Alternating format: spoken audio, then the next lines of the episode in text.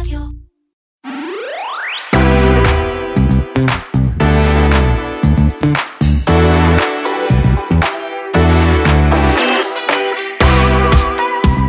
סחר בבני אדם, מחשבות אובדניות אצל נערות, הפצת מידע שקרי על חיסונים, אלה רק חלק מהבעיות שנחשפו בתיקיות הפייסבוק של הוול סטריט ג'ורנל.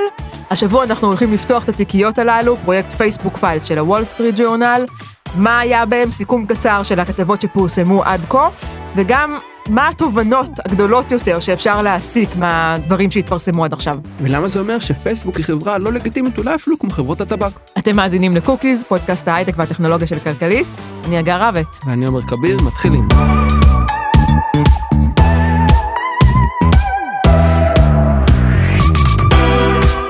למי שהקשיב בפרק בשבוע שעבר בטח זוכר שסיימתי אותו בהמלצה בקוקיות על סדרת אה, תחקירים של הוול סטריט ג'ורנל בשם הפייסבוק Files. השבוע אנחנו רוצים אה, לדבר קצת יותר בהרחבה על סדרת התחקירים הזאתי. באמת סדרת כתבות מרתקת, שקצת כמו שאמרתי שבוע שעבר, היא איפשהו לא מגלה שום דבר באמת חדש, אבל מצד שני היא מצליחה עדיין להדהים ב- ב- בהיקפים של הדברים שאנחנו אה, מוצאים שם. אה, אז עומר, אולי תתחיל אתה קצת ב- בלספר לנו מה זה, מה, מה הסדרה הזאת, מה הנושאים שהיא עסקה בה עד כה, אני חושבת שהיא עוד לא נגמרה, לדעתי כן. יהיו עוד כתבות. כן, לא נגמרה, הם וול סטריט ג'ורנל, היו כבר חמש כתבות, וול סטריט ג'ורנל הבטיחו שיהיו עוד כתבות, ה files בעצם files אמיתיים שהם קיבלו מעובד בתוך פייסבוק שהדליף שורה ארוכה של תכתובות ומסמכים ומחקרים פנימיים של החברה, שבאמת שופכים אור על אספקטים של התנהלות שלה. אחד, אה, אחת, אני הכתבה הראשונה הייתה חשיפה שלפייסבוק, שלפייסבוק יש תוכנית סודית, קוראים לה, אם לא טועה, אקס צ'ק, שמסגרתה VIPs, עיתונאים בולטים, פוליטיקאים, אנשי בידור, זמרים וכן הלאה, מקבלים אה, יחס מועדף בכל נוגע לשמירה או אי שמירה על כללי הקהילה, זאת אומרת, אם אה, מישהו שנמצא בתוכנית הזאת מפר את כללי הקהילה, אפילו מפר אותה בצורה בוטה, מפר אותה בצורה בוטה, הוא לא ייענש כמו שמישהו, כמו שאת ואני משתמשים פשוט עם השורה ייענשו בהורדת התוכן או בחסימה אה, לחלוטין מהפלטפורמה. אחד המקרים שהביאו שם איזו אישיות מאוד מאוד מוכרת, פרסמה אה, תמונות ושמות של קורבן עבירת מין. לפי הכללים, זה אתה מדבר, שנייה, אני אני אקטע אותך כי אתה מדבר על שחקן הכדורגל נעימר, שיש כן. אישה, הברזילאי נעימר, שמישהי האשימה אותו באונס, ובתגובה על האשמה באונס, מה שהוא עשה זה פנה לפי... פתח את הפייסבוק שלו ופרסם התכתבויות שלו איתה ותמונות עירום שהיא, שהיא אה, שלחה לו. אה, עכשיו, כולנו יודעים שבפייסבוק אסור לפרסם תמונות עירום גם לא של אישה מניקה, אבל התמונות האלה, התמונות, ההתכתבויות, הפרטים של המספר הטלפון שלה כן. בגלוי, נותרו באוויר הפייסבוקי 24 שעות, למרות שבבירור הם הפרו כל כלל וכלל, היו עליהם המון תלונות, אבל זה נעימר, לחשבון שלו יש 100 מיליון עוקבים, ולכן מותר לו לעשות מה שהוא כן. רוצה. והכללים לא רק שהדברים צריכים להיות מוסרים מיד במקרה של פרסום תמונות טרור מידע אישי פוגעני כזה המפרסם גם אמור להיחסם לצמיתות לפי כללי פייסבוק. בסוף הם הסירו את המידע אבל הוא עצמו לא נענש הוא לא נחסם בפייסבוק. הסיבה שהם כנראה עושים את זה כי הם לא רוצים להסתבך עם אנשים שיכולים לעשות להם בעיות הם לא רוצים שמישהו שיש לו 100 מיליון עוקבים יתחיל אה, לצעוק על פייסבוק וצנזרו אותי וזה הם רוצים להרגיע את השטח לשמור על פרופיל נמוך אה, אז בעצם מחפשים התוכנית בעצם נועדה להרגיע את השטח אז לא החשיפה לחפש לא השנייה לעשות נוגעת גלים. אה, דווקא ל- ל- לאינסטגרם. ליצור מצב שפייסבוק לא נמצאת בכותרות כמו הופכת בכותרות זה אה, חשיפה ראשונה חשיפה אחת אה, בואי תמתני את החשיפה השנייה. אה, כתבה שנייה עסקה דווקא באינסטגרם, וספציפית בכמה וכמה מחקרים שמראים שלאינסטגרם יש אה, השפעה שעלולה להיות הרת אסון, בעיקר על, אה, על נערות. ורק נבהיר כאן מחקרים פנימיים של פייסבוק שעשו חוקרים של פייסבוק עצמה בחברה.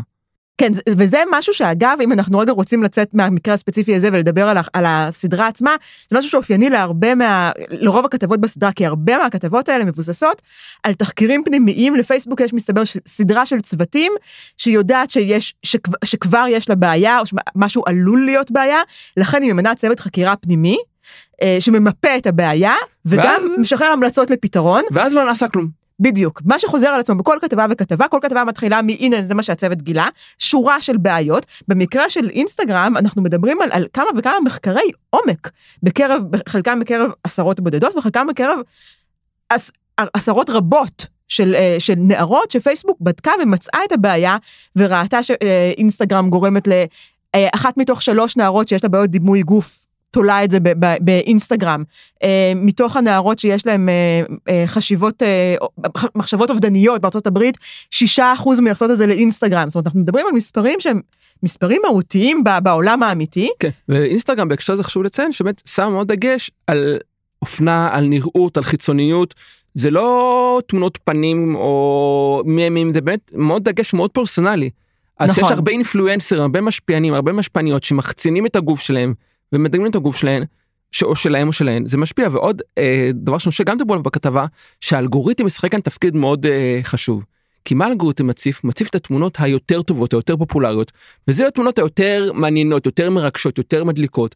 וכשאת מעלה תמונות רגילות, שגרתיות שלך, את, אה, את לא, אין לך כל כך הרבה אירועים מרגשים, זה גורם קצת לעיוות חשיבה, כאילו לכולם יש חיים מרגשים, חוץ ממך גם זה גורם שמשפיע כאן בהקשר של אינסטגרם. כן, לכולם יש חיים אה, מרגשים, אין להם שום אה, בעיות.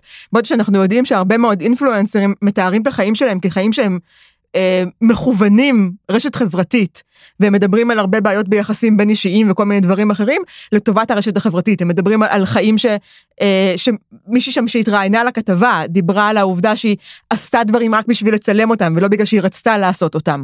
אז אנחנו יודעים שזה זה כן אורח חיים שיכול להיות הרסני גם לאינפלואנסרים עצמם, אבל הרבה יותר לנערות שעוקבות אחריהם, ואנחנו מדברים על, על נערות אה, בתחילת שנות העשרה שלהם, אנחנו לא מדברים על, על אה, נשים בנות אה, 20 ו-30 ו-40 שמצטרפות לאינסטגרם, אלא על ילדות הרבה פעמים מתחת לגיל 15, אה, ש, שזאת התמונת עולם שהן מקבלות, שככה שכך הן צריכות לחיות את חייהן, ככה הן צריכות להיראות בבקיני, וככה הן צריכות להתאפר, וככה השיער שלהן צריך להיראות. כולנו יודעים שא' זה לא נכון, אבל ב' זה גיל, מי שלא מי ממאזיננו שלא הייתה בת טיפש עשרה, לא מבינה כמה את עסוקה הרבה פעמים באיך שאת אה, נראית ואיך שאת עוברת, וכמה את משווה את עצמך לאחרים בזה. אז אם זה בגילנו היה ל, לחברים שלנו, עכשיו יש לנו סטנדרט בלתי אפשרי. כתבה נוספת שהייתה אה, עוסקת בבעיה מאוד רווחת של אה, סחר בבני אדם והסתה לאלימות בפייסבוק, בעיקר במדינות אה, מתפתחות. רוב הצמיחה של פייסבוק ביוזר מבחינת המשתמשים מגיעה היום ממדינות מתפתחות בעולם המערבי, ארה"ב, אירופה, היא הגיעה כבר לגג, לרבייה מסוימת, כבר אין כל כך אנשים שירצו להצטרף לפייסבוק, אז היא משקיעה הרבה מאמצים בכניסה למדינות מתפתחות. אבל שם יש תרבות שפחות מכירה את האינטרנט, פחות תרבות שמנוסה, בחלק מהמדינות, לא בכולן כמובן, פחות מנוסה בחופש ביטוי, בחילופי דעות, והשפה שם הרבה שפות מקומיות, נביאים מקומיים של פייסבוק פחות, או עובדי פייסבוק שאחרים לנושא פחות שולטים בהם, זאת אומרת היכולת לנטר ולפקח שם אה, של החברה פחותה. התוצאה היא הרבה מקרים של סחר בבני אדם שמתנהלים בפלטפורמה הזאתי, אה, הרבה סחר בבני גם למטרות מין אבל גם למטרות אה, עבדות, הרבה מקרים שעובדים מהפיליפינים יובאו באמצעות פייסבוק למדינות כמו איחוד האמירויות, וכשהם הגיעו לשם ניקח להם הדרכון בעצם הפכו לעבדים בפועל, ונעשה בחסות פייסבוק, הרבה מקרים של אה, התארגנויות אלימות, למשל המקרה באתיופיה שקבוצות אלימות התארגנו בפייסבוק כדי לפגוע באזרחים אחרים במדינה. אה, פייסבוק לפעמים ידעה, לפעמים ידעה מאוחר מדי, לפעמים לא ידעה, אבל גם כשהיא ידעה התגובה הייתה לא הולמת או לא מספקת או לפעמים לא תגובה בכלל. מתי פייסבוק כן הגיבה? בעיקר במערב שהיו מקרים כאלה של סחר בני אדם שממשלות מערבות לחצו עליה ואמרו לה תעשי משהו שאנחנו נעשה לך משהו אז היא הגיבה. במדינות מתפתחות הרבה פעמים ממשלות יותר חלשות לפעמים יש להן גם חלק בממשלים מושחתים יש להן גם חלק בדברים האלה שקורים אז יש לה פחות לחץ מלמעלה ואז היא בעצם נותנת את הדברים האלה ללבלב ולפרוח. הדוגמה הכי מוכרת שראינו זה היא כבר מוכרת היטב זה טבח בבני הרוהינגה במיינמר שהתחיל במידה מסוימת להתגבש ולפרוץ באמצעות פייסבוק שפייסבוק בזמן אמת לא עשתה כמעט דבר כדי לעצור אותו. בעיקר כי פשוט לא היה לה את הכלים לדעת מה קורה שם. וכשפייסבוק כן עושה משהו זה גם משהו שעלה מהכתבה כשפייסבוק כן עושה משהו זה אומר שהיא סוגרת קבוצה או חוסמת משתמש אבל היא לא בודקת למרות שיש לה את הכלים ואת האמצעים היא לא בודקת שהאנשים האלה לא פותחים חשבון חדש תחת שם אחר ממשיכים את פעילותם והמחקרים מראים שבהרבה מאוד מהמקרים הם עושים את זה זאת אומרת פייסבוק סוגרת חשבון אחד או קבוצה אחת שיודעים שיש בה אה, פוסטים בעייתיים שמקדמים עבדות, האנשים האלה פותחים את הקבוצה, הקבוצה האחרת אחרי כמה שבועות, והדברים חוזרים למסלולם מבחינת הסוחרים והפושעים. זאת אומרת פייסבוק יודעת מה קורה כי המחקרים כמו שאמרת זה מחקרים של פייסבוק עצמה לא איזה חוקר אקדמי בדק בחוץ פייסבוק עצמה בדקה, היא יודעת מה קורה. לא אכפת לה או לא אכפת לה מספיק כדי לפתח את הכלים שיאפשרו לה להתמודד עם זה. אה, כתבה נוספת של, אה, של הפייסבוק Files, הכתבה מת, אה, מתמקדת בנושא החיסונים בדגש על, ה, על הקורונה. ו, וכאן הכתבה דווקא אומרת, מרק צוקרברג הגיע עם חזון, הוא הגיע עם חזון שהפלטפורמה שלו תקדם את, ה, את, ה, את החיסונים, תהיה פלטפורמה שתעשה טוב בעולם, זה אגב עוד בעיה שעולה הרבה מה, מהכתבות האלה, אבל תכף נגיע אליה. כן, רק שלא שכאן באמת צוקרברג בניגוד לדברים אחרים שהוא אמר סתם ולא באמת כאן, כאן באמת התכוון, כאן באמת היה לו את הרצון הזה, זה לא סתם דברים שהוא אמר, הוא באמת, המסמכים מראים שהוא באמת, משהו שהוא באמת באמת רצה הפעם. אה, רצה וזה לא קרה. כן. מה, כמו שהזכרנו בכתבות קודמות, מה, מה שקרה זה שהוא כבר בנה פלטפורמה אה, שיודעת לקדם תוכן סנס, סנסציוני, שהרבה פעמים זה פייק ניוז, אה, וכשהוא היה צריך לקדם תוכן, שהפלטפורמה הייתה צריכה לשמש ככלי לקידום תוכן מדעי, אה, ובאמת לקדם את ההתחסנות בעולם, הוא לא הצליח לעשות את זה, הפלטפורמה פעלה נגדו. אה, יש כאן המון המון אירוניה, אבל אני חושבת שזה גם חלק מה שאנחנו רוצים לדבר עליו בהקשר של, של הפייסבוק Files, האישיות של צוקרברג בתוך כל הדבר הזה. כן, ובהקשר של החיסונים, אחת הבעיות שעולים, שיצאו, שהפייסבוק, יש לה הצלחה יחסית לא רעה בלמשטר פוסטים. אבל המשטור של התגובות של הפוסטים האלה הרבה פעמים לוקה בחסר. והרבה מהפעילות של מתנגדי חיסונים נעשתה בתגובות אז נגיד ארגון כמו ארגון הבריאות העולמי היה מפרסם איזה פוסט אה, מדהים מדויק אבל מי שהיה גולש לתגובות היה רואה שם אה, סערה שלמה של דיסאינפורמציה או של הפרכות לא מבוססות שהתנהלה בתגובות ואת זה פייסבוק מאוד מאוד התקשתה לנטר ולמשטר ולהג... אה, אז עומר מה, מה הכתבה האחרונה? אה, ב-2018 פייסבוק ניסתה לעשות איזה שינוי בפיד שאמור גם להגביר את ה engagement של המשתמשים וגם להפוך אותו למקום יותר כמו, כמו של פעם שיש דיון בין חברים ומשפחה אה, שינו באלגוריתם. חצי מדברים שהיא תכננה קרו את רוצה לנחש איזה את לא צריכה לנחש את כבר יודעת הרי. ה engagement עלה השיח לא השתפר השיח דווקא הפך אה, מסיבות שלא ניכנס אליהן כאן עכשיו ליותר שלילי ויותר קיצוני ויותר כועס ויותר אלים לעיתים. פייסבוק ראתה את זה ידעה את זה.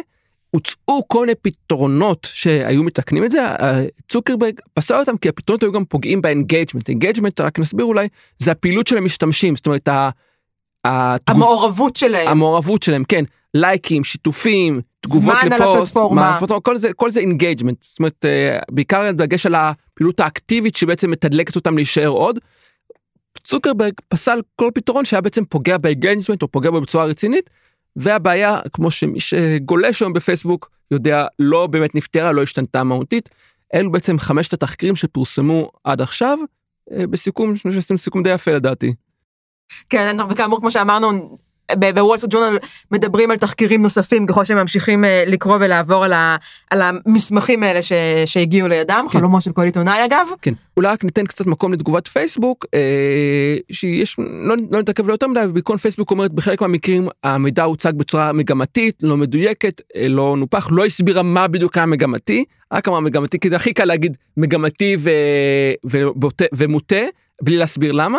כן, זה גם די מדהים כמה מהר הרשת החברתית הגדולה ביותר בעולם הופכת את עצמה לקורבן שמכים כן. בו בלי רחמים. כן, כן, בדיוק.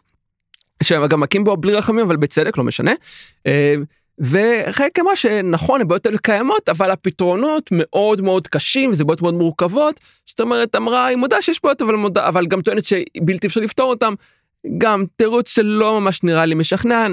אני מודה שאם אתה לא רוצה לפגוע ב engagement, זה בלתי אפשרי לפתור חלק מהבעיות האלה, אבל אם אתה עושה פשרות ל engagement, אתה כן יכול לפתור אותן. הבעיה שפייסבוק לא מוכנה לוותר על ה engagement, על ה user growth, על הצמיחה בהכנסות, וזה בעצם מקשה עליה לפתור את הבעיות האלה. אני רוצה שנדבר קצת על, ה, על התובנות שעלו לי ולך מלקרוא אה, כל כך הרבה חומר על, אה, על פרקטיקות אה, ארוכות שנים של החברה ועל איך היא, איך היא מתנהלת. אז ברשותך אני אתחיל. אה, אני חושב התובנה הכי בולטת שעלתה לי זה שפייסבוק על כל הבעיות שלה, על כל הקשיים שלה, כל הקשיים שלה, כל התקלות שלה, כל הטעויות שהיא עשתה, תמיד התייחס אליה כחברה לגיטימית. מה זה חברה לגיטימית? חברה שיש לה עסק שהוא בסדר, אולי לא בסדר, אבל היא מנסה לפעול במסגרת הנורמות המקובלות, מנסה לעשות דברים, אה, תאגיד כמו חברת מכוניות, או חברת מזון, שגם יש שם ביקורת שאפשר למצוא, אבל בכל שיש זאת... את, ה- את, את המתח התמידי בין, בין אה, הרווח לבין העשייה, בדיוק. אבל שומרים על איזושהי, על איזשהו מתח בריא, נקרא כן, לזה ככה. בדיוק, ניצחת את זה הרבה יותר טוב ממני, תודה רבה. אה, ויש את החברות הלא לגיטימיות, שדוגמה הכי קלאסית לדעתי לחברה לא לגיטימית זה חברות טבק. חברות שהמוצר שלהן לא מביא שום דבר לעולם, לא מביא שום דבר טוב לעולם, שהן בכוונה מייצרות אותו, כך שיהיה הרסני וממכר ומזיק, ושהן פועלות בכל מיני דרכים נלוזות כדי לקדם את המוצר הזה, לפגוע בשיח המדעי ההוגן סביבו, לסמא את עיני הציבור, לעשות גז לייטינג לציבור, למחוקקים, כדי להשאיר את הרווחים שלהם ולאפשר להם להמשיך להתנהל בצורה שהיא פוגעת בבריאות הציבורית כמה שיותר זמן. עוד דוגמה לחברה שלדעתי לא לגיטימית זה חברות דלקי המאובנים בתקופה הנוכחית, לא נלך לכל ההיסטוריה שלה, אבל בהחלט בתקופה הנוכחית שנזקי אה, דלקי המאובנים כבר ידועים וברורים ומוכחים, והן עדיין משקרות ומעוותות את המציאות ופועלות נגד מהלכים שיצמצמו צריכה של דלקי מאובנים, ופייסבוק היא בקטגוריה הזאתי. אני חושב שאפשר להבין שפייסבוק כמוצר בגדול הוא לא מוצר בדיוק חיובי. אולי פעם הוא היה ככה, הרשת החברתית אולי פעם הייתה מוצר חיובי. עכשיו היא, אני חושב שמאזנים את זה היא גורמת יותר נזק מתועלת. הרי יש את הטענה של מילטול פרידמן אה, משנות ה-70 או אני חושב 80 שהחובה היחידה של תאגיד היא לבעלי מניות שלו. וזה שינה תפיסה ארוכת שנים שהייתה בקרב התרבות התאגידית בארצות הברית שתאגיד גם דאג לעובדים, דאג לסביבה, דאג לעיר שבה הוא פועל. והגישה הפרידמנית בעצם שילטה את כל זה לטובת אה, בעלי מניות. אבל לא כל החברות מתנהלות ככה, יש חברות שבאמת מחויבות לרווחים, אבל גם מחויבות למטרות אחרות. אפל למשל, אה, שלא חברה מושלמת, לא חברה הכי מוסרית שיש, אבל היא לא פועלת באופן הרסני. היא כן מנסה לקדם ערכים מסוימים, להגן על משתמשים בצורה מסוימת כמו פרטיות, היא כן מנסה לפתור בעיות בשרשרת האספקה שלה, היא לא פועלת אך ורק כדי להגן על עצמה ועל השם הטוב שלה. אנחנו רואים היום הרבה, הרבה חברות אופנה, שבאמת אה, חלקן אה, מתעוררות אולי מאוחר מדי, מעט מדי, אבל אה, חלקן מראש אה, קמות ב, ב, בכוונה לייצר איזושהי שרשרת ערך הרבה יותר בריאה והרבה יותר טובה והרבה יותר שקופה. אנחנו רואים גם מתאגידים שנחשבים לה, באמת לשטן של עולם האופנה, כמו H&M, שקיבלה על עצמה לפני כמה שנים מחויבות לשימוש בחומרים פחות מזהמים. אמנם רחוק היום מזה ש-H&M תהפוך להיות לחברה שמביאה טוב לעולם, אבל אנחנו רואים הרבה בתי אופנה קטנים יותר, שמראש אומרים אנחנו מתחילים את דרכנו, אנחנו מקימים חברה מראש עם שימוש ב- ב- בחומרים אה, בריאים ומתכלים, עם אה, שכר הוגן לאנשים, עם אה, הובלה אה, אקולוגית, כל מיני דברים זאת כאלה. אומרת, אם לחברות הטבק יש המוצר המוזיק הוא סיגריות ויש גם התנהלות תאגידית בעייתית מאוד, אז פייסבוק יש לה את המוצר שהוא בעייתי והתנהלות תאגידית שהיא בעייתית. וזו הסיבה שאני אומר שאולי צריך להסתכל על פייסבוק כחברה לא לגיטימית. מה זה אומר חברה לא לגיטימית? זה אומר שברגע שיש חברה שכל עצם ההוויה שלה היא רק לשמר את המוצר המזיק שלה, המחוקקים צריכים להתייחס אליה בצורה הרבה יותר אגרסיבית, הרבה פחות לתת לה ליהנות מהספק שאולי היא מנסה ונכשלת וטועה ולא מצליחה. כי מה שהתחקיר הזה, הסדרת תחקירים האלה מראה, זה שפייסבוק לא טועה, לא טועה או לא מצליחה, היא פועלת בזדון בהרבה מקרים כדי לשמר את עצמה ואת הרווחים שלה ואת ההכנסות שלה. נכון, זו נקודה מאוד מאוד אה, אה, חזקה ועקבית שעולה מהתחקיר הזה, הפעילות בזדון, כמו שאתה מגדיר את זה. אנחנו רואים שוב ושוב ושוב שפייסבוק עצמה בודקת את עצמה, ואז בוחרת להמשיך ולפעול בזדון, כי היא מגיעה למסקנה שאו שלא שווה לה אה, לנסות בכלל פעילויות אחרות, או שבמקרים מסוימים, כמו, כמו המקרה של אינסטגרם ש, שהזכרתי, היא בדקה כמה דרכי פעולה, ואז היא בחרה בדרך הפעולה שהיה לה את האפקט היחצני הגבוה ביותר, אבל את האפקט על המשתמשים הנמוך ביותר. אז זה, זה גם מה שאנחנו רואים מהזה. דבר נוסף שלדעתי עולה מאוד בבירור מסדרת הכתבות הזאת, זה הדומיננטיות של מרק צוקרברג. בתור, uh, בתור פייסבוק. זאת אומרת, פייסבוק היא מרק צוקרברג, וצוקרברג הוא פייסבוק, היא נבראה בצלמו ובדמותו, uh, וזה פשוט מדהים כמה מעורבות יש לו, המון, המון תחקירים האלה מזכירים את ה... Uh, כן, ה... אנחנו רואים משפטים של uh, uh, הפרזנטציה הוצגה לצוקרברג, uh, התבקשנו להכין פרזנטציה שתוצג לצוקרברג, כל הדברים האלה, זאת אומרת, בחלק מאוד ניכר מהדברים האלה אנחנו יודעים ש... צוקרברג עצמו, הרבה פעמים מנכ"לים משתמשים, אתם יודעים, בהכחשה הזאת של, בסדר, אני לא, לא מגיע לפרטים הקטנים, לא ידעתי שזה זה, כאן אנחנו רואים שבהמון דברים, צוקרברג היה מודע. וזה לא רק שהוא מודע, צריך לזכור שבמובנים רבים צוקרברג הוא האדם היחיד שחשוב בפייסבוק. יש לו, מבחינת מניות כוח הצבעה, יש לו כוח הצבעה במניות של יותר מ-50%. זאת אומרת שאין שום אדם בעולם שיכול להגיד לו איך לנהל את החברה, לא יכול לבוא דירקטוריון או קבוצה של במנות ולכפות עליו שינויים באמצעות כוח ההצבעה שלהם, כי הוא מחזיק ברוב מניות ההצבעה. אז הוא היחיד שיכול באמת לעשות שינוי שם משמעותי. אם שינוי לא נעשה בפייסבוק זה לא כי לצוקרברג אין את הכוח לעשות אותו, אלא כי הוא לא רוצה לעשות אותו. כנראה. דבר נוסף שרצ, שרציתי לדבר עליו שעלה לדעתי מה, מכל הסדרת כתבות הזאתי, אה, זה ה, כשהאינטרנט התחיל, בימיו הראשונים של האינטרנט, היו לנו איזה שהם ציפיות מסוימות לאיך הוא ייראה ומה יעשה ליוצריו, היו ציפיות מאוד מאוד מסוימות. אני חושבת בהמון מובנים, אה, אה, פייסבוק היא היום אה, דוגמה מאוד טובה לאיך האינטרנט נראה בכלל, בכללותו. זאת אומרת, פייסבוק היא הרשע הגדול, ולעומתה יש הרבה רשעים קטנים יותר. אפילו דיברנו על, על איך פייסבוק אה, נבנתה כפלטפורמה שמקדמת פייק ניוז בסופו של דבר. ראינו את הבעיה הזאת גם ביוטיוב, זה אירוע לפני כמה שנים הרבה מאוד סערה על ההקצנה ביוטיוב. אה, יוטיוב טיפלו בבעיה בצורה מסוימת. אתה עושה פרצופים כאלה כן. כאלה של לא לגמרי, אבל... אבל אני חושבת, בהשוואה לפייסבוק, אנחנו כן מדברים על פלטפורמה שלקחה איזושהי אחריות על האלגוריתם שלה ושינתה אותו בהתאם. זאת, שוב, זאת לא פלטפורמה מושלמת, אנחנו עדיין, יש בה הרבה מאוד uh, בעיות, אבל uh, היא, היא לפחות עשתה צעדים לטפל בבעיה שפייסבוק אנחנו לא רואים שהיא עושה. כן, ואתה יודע, זה גם מזכיר, uh, התחקירים של הוול סטריט ג'ורנל גם לא חושפים משהו, לא חושפים משהו חדש. אני ניקח קצת uh, צעד אחורה ל-2016, יותר נכון 2017, בעקבות הבחירות ב-2016, פייסבוק בראשות מי שאז סמנכ"ל האבטחה, אלכס טיימוס, עשתה חקירה מאוד מעמיקה לראות מה קרה בפלטפורמה מבחינת ההתערבות הרוסית. והם כתבו דוח, הצוות של פייסבוק כתב דוח שאומר כן הייתה התערבות רוסית בפלטפורמה, שיכול להיות שהשפיעה על תוצאות הבחירות. פייסבוק צנזרה את הדוח הזה בצורה מאוד קיצונית שכמעט לא היה בו שום אזכור, לא בעצם בפועל שום אזכור להתערבות הרוסית שהצוות זיהה.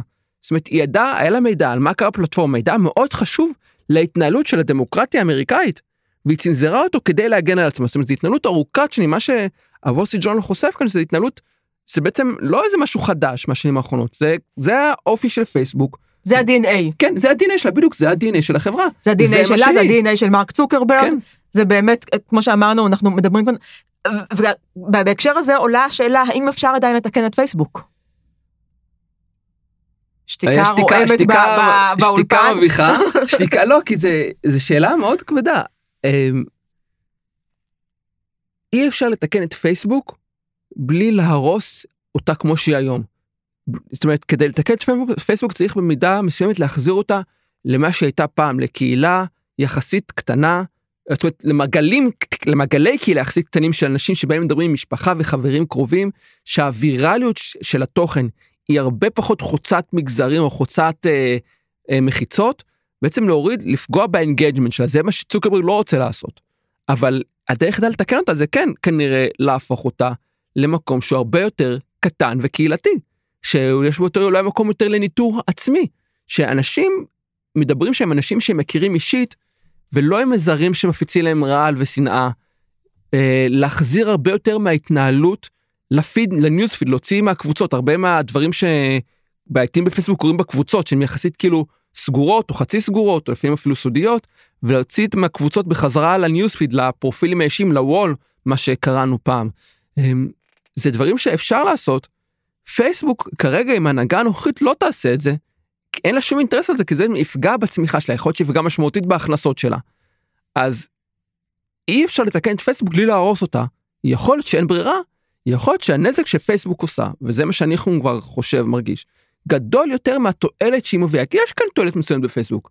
היא לא, היא לא מבוטלת, היא לא זניחה התועלת שלה. אבל השאלה כמה הנזק גדול, ואם הנזק גדול ברמה שאנשים אולי נהרגים, מתים בגלל פייסבוק, כי הם, מקבל, כי הם מקבלים מידע מוטעה על חיסונים, זאת אומרת יכול להיות מצב שיש פייסבוק, שבאמת פייסבוק גורמת... שזה למ... אגב מה שביידן אמר לפני כן, כמה חודשים. נכון, נכון, הוא אמר they're killing people, בדיוק מה שהוא אמר.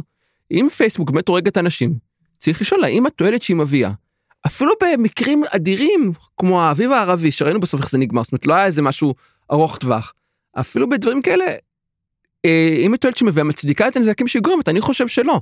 יכול להיות שפייסבוק, אני בטוח שפייסבוק יגידו אחרת.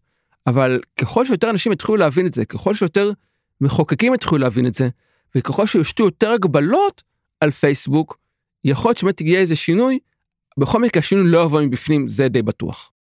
כן, אני, אני אוסיף למה שאתה אמרת את הסלוגן של לפרק את פייסבוק, שאני יודעת שאתה פחות מאמין בו, אבל אני חושבת שיותר ויותר אה, אה, הולך ונהיה ברור אה, שפייסבוק באמת לא יכולה לשלוט באחוז ניכר מה engagement שלנו ב, באינטרנט, ולכן אה, אה, וואטסאפ ואינסטגרם לא צריכות להיות תחת אה, שליטת פייסבוק. אני חושב שאני, שאני לא, זה, שאני, זה לא שאני לא מאמין בו, אני מאמין בו, פשוט לא חשבתי שהוא אפשרי, שלא חשבתי שהוא ישים במשך זמן רב.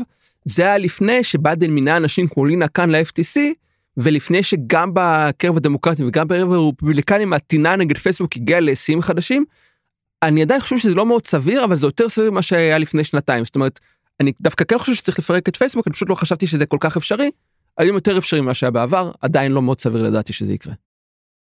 אז uh, יש לנו למה, למה לחכות ואחרי מה לעקוב בשנים הבאות. בכל מקרה, גם אם זה יקרה, זה ברור שזה הולך להיות תהליך, תהליך מאוד מאוד סיזיפי ושזה לא יהיה זבנג וגמרנו. לא.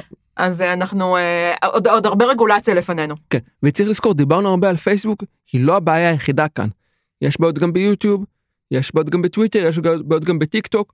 הסיבה שאנחנו מדברים על פייסבוק היא הכי גדולה, היא הכי דומיננטית, היא הכי משמעותית. אם מתקנים את פייסבוק, ובאמת זה יוביל כנראה לירידה ב engagement שלה, צריך לדאוג שאותן בעיות לא יתעוררו ברשתות החברתיות שאולי ינהרו לוואקום שייווצר כדי למלא את מקומה. זאת אומרת, עכשיו זה נכון להתמקד בפייסבוק, אבל צריך לזכור שהתמונה היא יותר גדולה ויותר משמעותית מרק חברה אחת.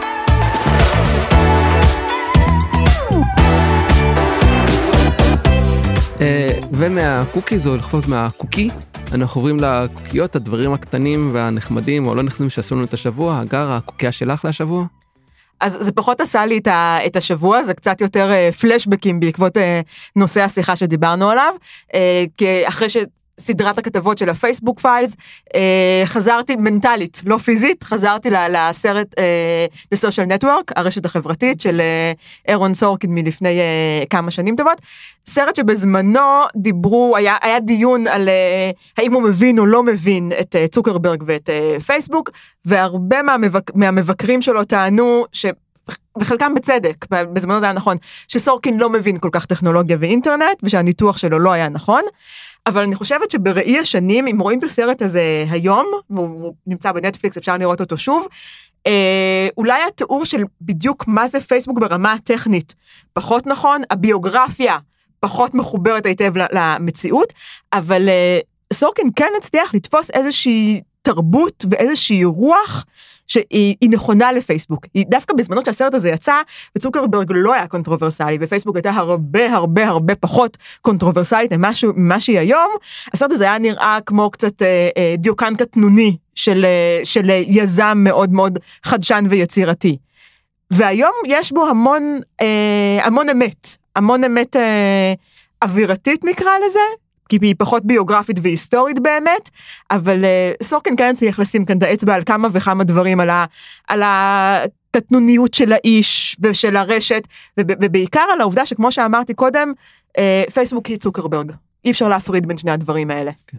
וכמה זה מדהים שהסרט יצא כבר לפני 11 שנים, אני זוכר שהוא יצא, והוא היה באמת סרט מדהים וטוב, והוא עדיין רלוונטי היום, סרט לפני 11 שנים, על חברת טכנולוגיה, שאם את זוכרת, הטייגנל שלו היה לא מגיעים ל-300 מיליון חברים או ל-500 מיליון חברים בלי לעשות כמה אויבים. בדיוק, כן. היום יש להם פי ארבע יותר. עדיין רלוונטי, זאת אומרת זה גם עדות לא ל... רק עדיין רלוונטי, כמו שאמרתי, אני חושבת שהוא יותר כן, רלוונטי נכון. היום משהוא היה פעם, שזה כן, די מעניין. כן. עומר, מה, מה הקוקייה שלך השבוע? הקוקייה שלי זה הסדרה אה, ללא ספק הכי עצובה ומדכאת, שמשודרת כרגע, הפרק האחרון אה, שטרם לא ראיתי, אבל הפרק האחרון בעונה שנייה שודר אה, השבוע, טד לסו של אפל טיווי פלוס, אה, זכתה במלא פרסי אמי. כן, המנצחת הגדולה של האמי. כן, אה, שחקן טוב, דרמה וכן הלאה, צוות מאוד מצוין. על אה, עלילה בטח יש הרבה שמכירים, המאמן פוטבול אמריקאי מגיע לאמן קבוצת כדורגל אנגלית, וכל מה שמתרחש שם, המרכז זה הדמות של טד לסו, דמות אה, על פני השטח אופטימית, חייכנית, ידידותית, חברותית, אה, מעוררת מוטיבציה, והסיבה שאני אומר שהיא מדכאת, כי טד לסו הוא בן אדם שבבירור אבל ברור סובל מדיכאון מאוד מאוד עמוק. ורואים את זה הוא בן אדם אני לא רואה איך הסדרה הזאת מסתיימת בצורה משכנעת במשהו שהוא אחר מהתאבדות שלו. זו סדרה אה, מדכאת על אנשים מסכנים שיש להם חיים עלובים והם כולם שם מדוכאים וסובלים כל הזמן. ולא מציעים את זה החוצה, לא מקצינים את זה, לא מחצינים את זה אף פעם, הם תמיד אוכלים את עצמם בפנים. אני כל כך מתאפקת כאן, אני- על לשמור על- על על שתיקה ועל הניתוח שלך של הסדרה. אז בואי תתני את הטק שלך. אני חושבת שקודם כל הסדרה מאוד מאוד הפתיעה אותי, כי ממש לא רציתי לראות סדרה על עוד אה, גבר לבן שמועד להצלחה, כמו שאומרים, כאילו stumbling up to success. אה, אבל העונה הראשונה שלה הייתה מקסימה. העונה השנייה שלה פחות טובה, אתה כן צודק במובן מסוים, העונה הראשונה נראית, יצרה איזושהי בועה נהדרת של שלמות, העונה השנייה אה, עברה דמות דמות והראתה לנו אה, שהשלמות הזאת היא, היא מזויפת.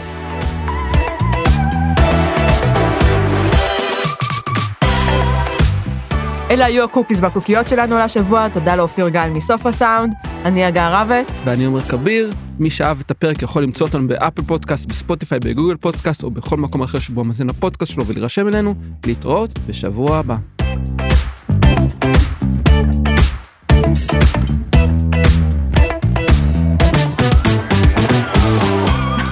טוב, אל תיתן מספרים. אתה רוצה להמליץ על הפודקאסט? אני רוצה להגיד שתבואו להאזין לפודקאסט, תאזינו פעמיים כדי להגדיל, אם את אם המספרים. כל אחד מאזין פעמיים, אנחנו מכפילים את התפוצה שלנו. מה אתה אומר? יואו, מתמטיקה שלך מדהימה, איך הגעת למסקנות האלה? אתה יודע שאם כל אחד יאזין שלוש פעמים אנחנו נשלש? די!